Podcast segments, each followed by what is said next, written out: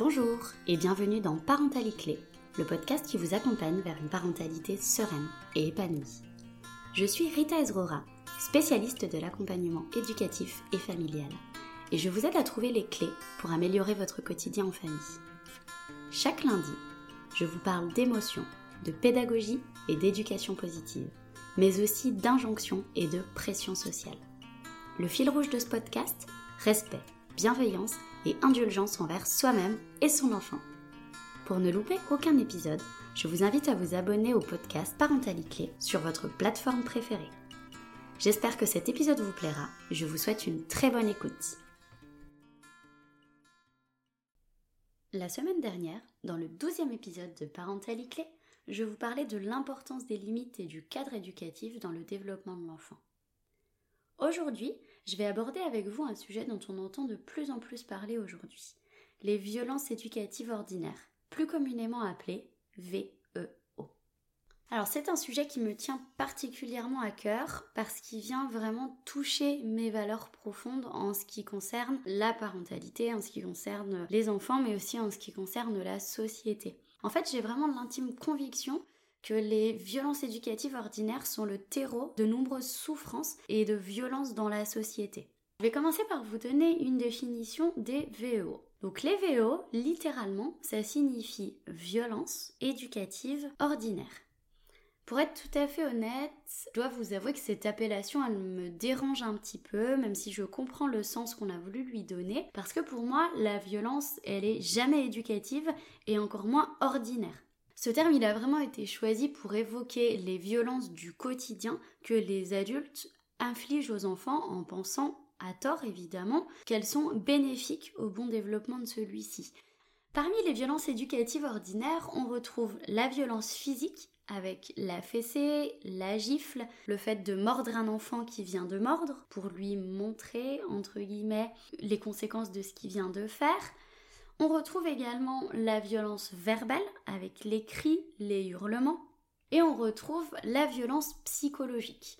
La violence psychologique, elle regroupe entre autres l'humiliation avec des phrases comme tu pleures comme un bébé, tu manges comme un cochon. Elle regroupe également le rejet, je veux plus te voir, va au coin.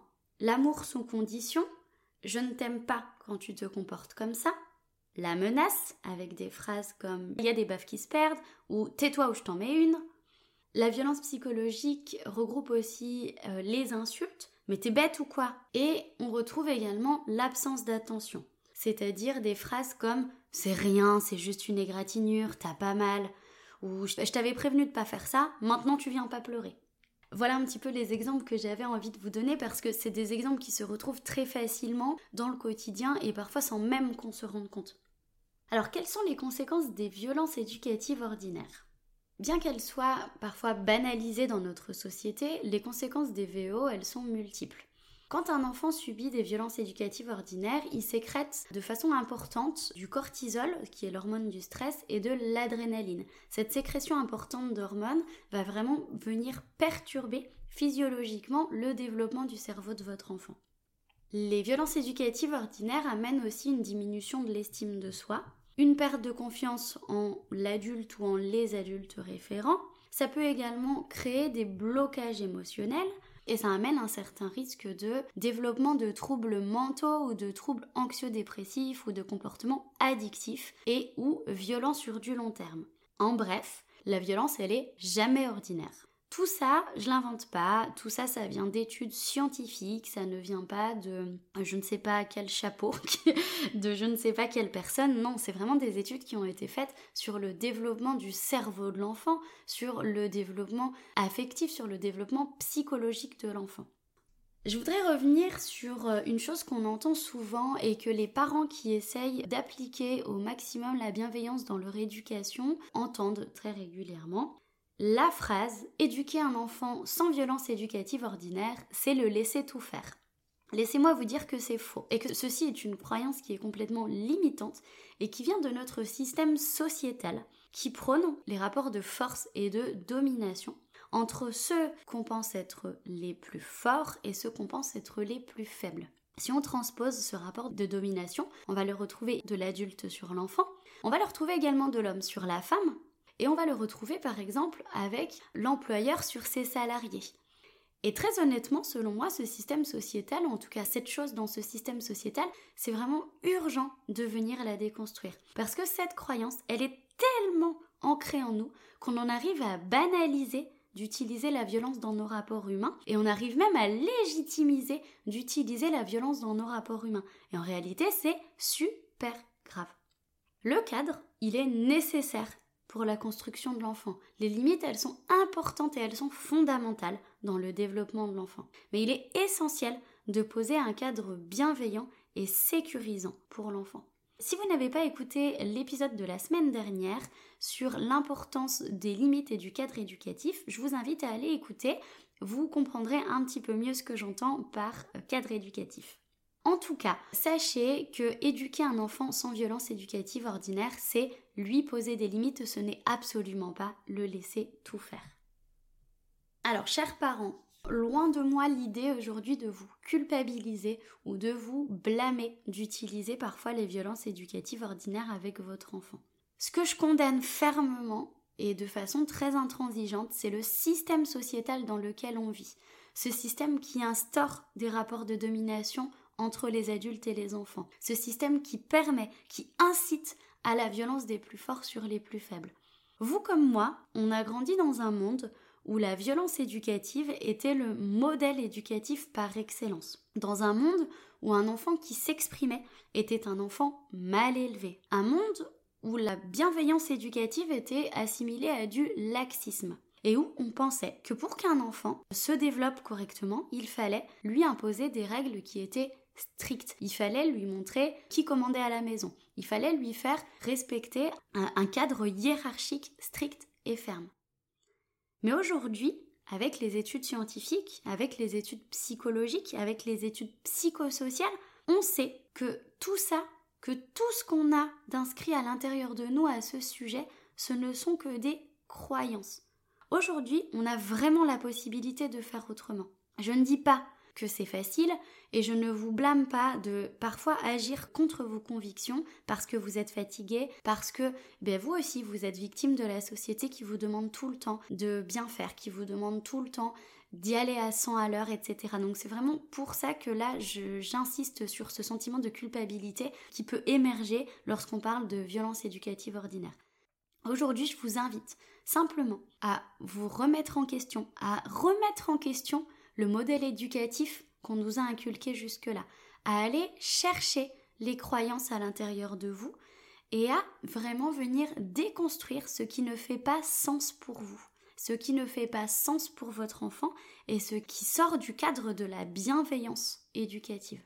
N'hésitez pas à vous documenter, à échanger autour de vous sur ce sujet, à échanger avec des personnes qui sont informées sur ce sujet, ou même à vous faire accompagner pour évoluer dans votre parentalité, pour cheminer vers une parentalité empathique qui vous ressemble et qui sera axée en fonction de vos besoins, de vos valeurs et des besoins de votre enfant.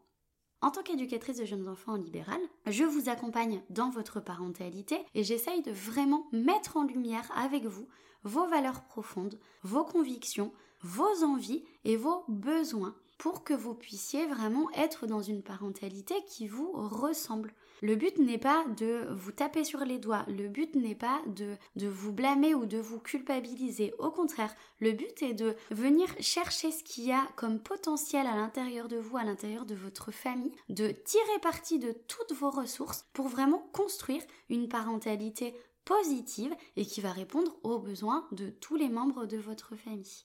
Honnêtement, en tant que personne et en tant qu'éducatrice, de par mon expérience également, je crois profondément et sincèrement en la capacité de tous les parents à se remettre en question, à se questionner et à remettre en question tout ce système éducatif toxique pour pouvoir construire une parentalité qui est respectueuse de l'enfant et qui est respectueuse de l'adulte. Je suis d'accord que pour ça, ça nécessite bah, de venir re-questionner certaines choses en nous, mais aussi certaines choses que l'on vit au quotidien par rapport, par exemple, à notre rythme de travail, qui ne respecte pas toujours nos besoins physiologiques, venir re-questionner nos relations sociales, venir re-questionner l'organisation familiale, etc. Je ne dis pas que c'est quelque chose qui est euh, hyper simple et, euh, et, hyper facile, mais en tout cas, j'ai vraiment l'intime conviction que vous en avez tous la capacité. Je vous invite vraiment à faire preuve d'indulgence avec vous-même parce que effectivement, comme je vous ai dit tout à l'heure, le modèle éducatif dans lequel on a tous été élevés depuis des générations et des générations, c'est un modèle éducatif qui prône la violence. Même si c'est difficile à admettre, c'est un fait. Et les études qui viennent déconstruire tout ça, elles ont au maximum 15 ans, donc c'est hyper récent. Donc vraiment, je vous invite à faire preuve d'indulgence et de bienveillance envers vous-même en vous disant qu'on ne peut pas déconstruire des choses qui sont ancrées à l'intérieur de nous depuis des décennies et depuis des générations, comme ça en claquant des doigts. Prenez le temps, faites une introspection, Questionnez-vous sur ce qui vous convient, ce qui vous convient moins, les choses qui font sens chez vous. Questionnez-vous encore une fois sur vos valeurs, sur ce que vous pensez être important pour vous, sur ce que vous pensez être important pour votre enfant. N'hésitez pas à vous documenter, comme je vous disais, et à vous faire accompagner si besoin. La violence ne doit plus du tout être une option éducative. Et voilà, c'est fini pour aujourd'hui. J'espère que cet épisode vous a plu et qui vous a permis de mettre un petit peu en lumière ce qu'étaient les violences éducatives ordinaires. Je vous retrouve la semaine prochaine pour le 14e épisode de Parentalité Clé. Et dans ce nouvel épisode, j'aurai le plaisir d'accueillir Christelle, éducatrice spécialisée en libéral dans la région de Cavaillon, qui viendra nous parler des troubles de l'attention avec ou sans hyperactivité, plus communément appelés TDAH. À très bientôt! N'hésitez pas à soutenir le podcast en mettant une note et un commentaire sur votre plateforme préférée. Vous pouvez également le partager un maximum autour de vous. Si vous souhaitez en savoir un petit peu plus sur moi, je vous invite à consulter mon site web lion-accompagnementfamille.fr. Vous pouvez également me suivre sur les réseaux sociaux Facebook et Instagram sur le compte Rita Ezrura. À très bientôt!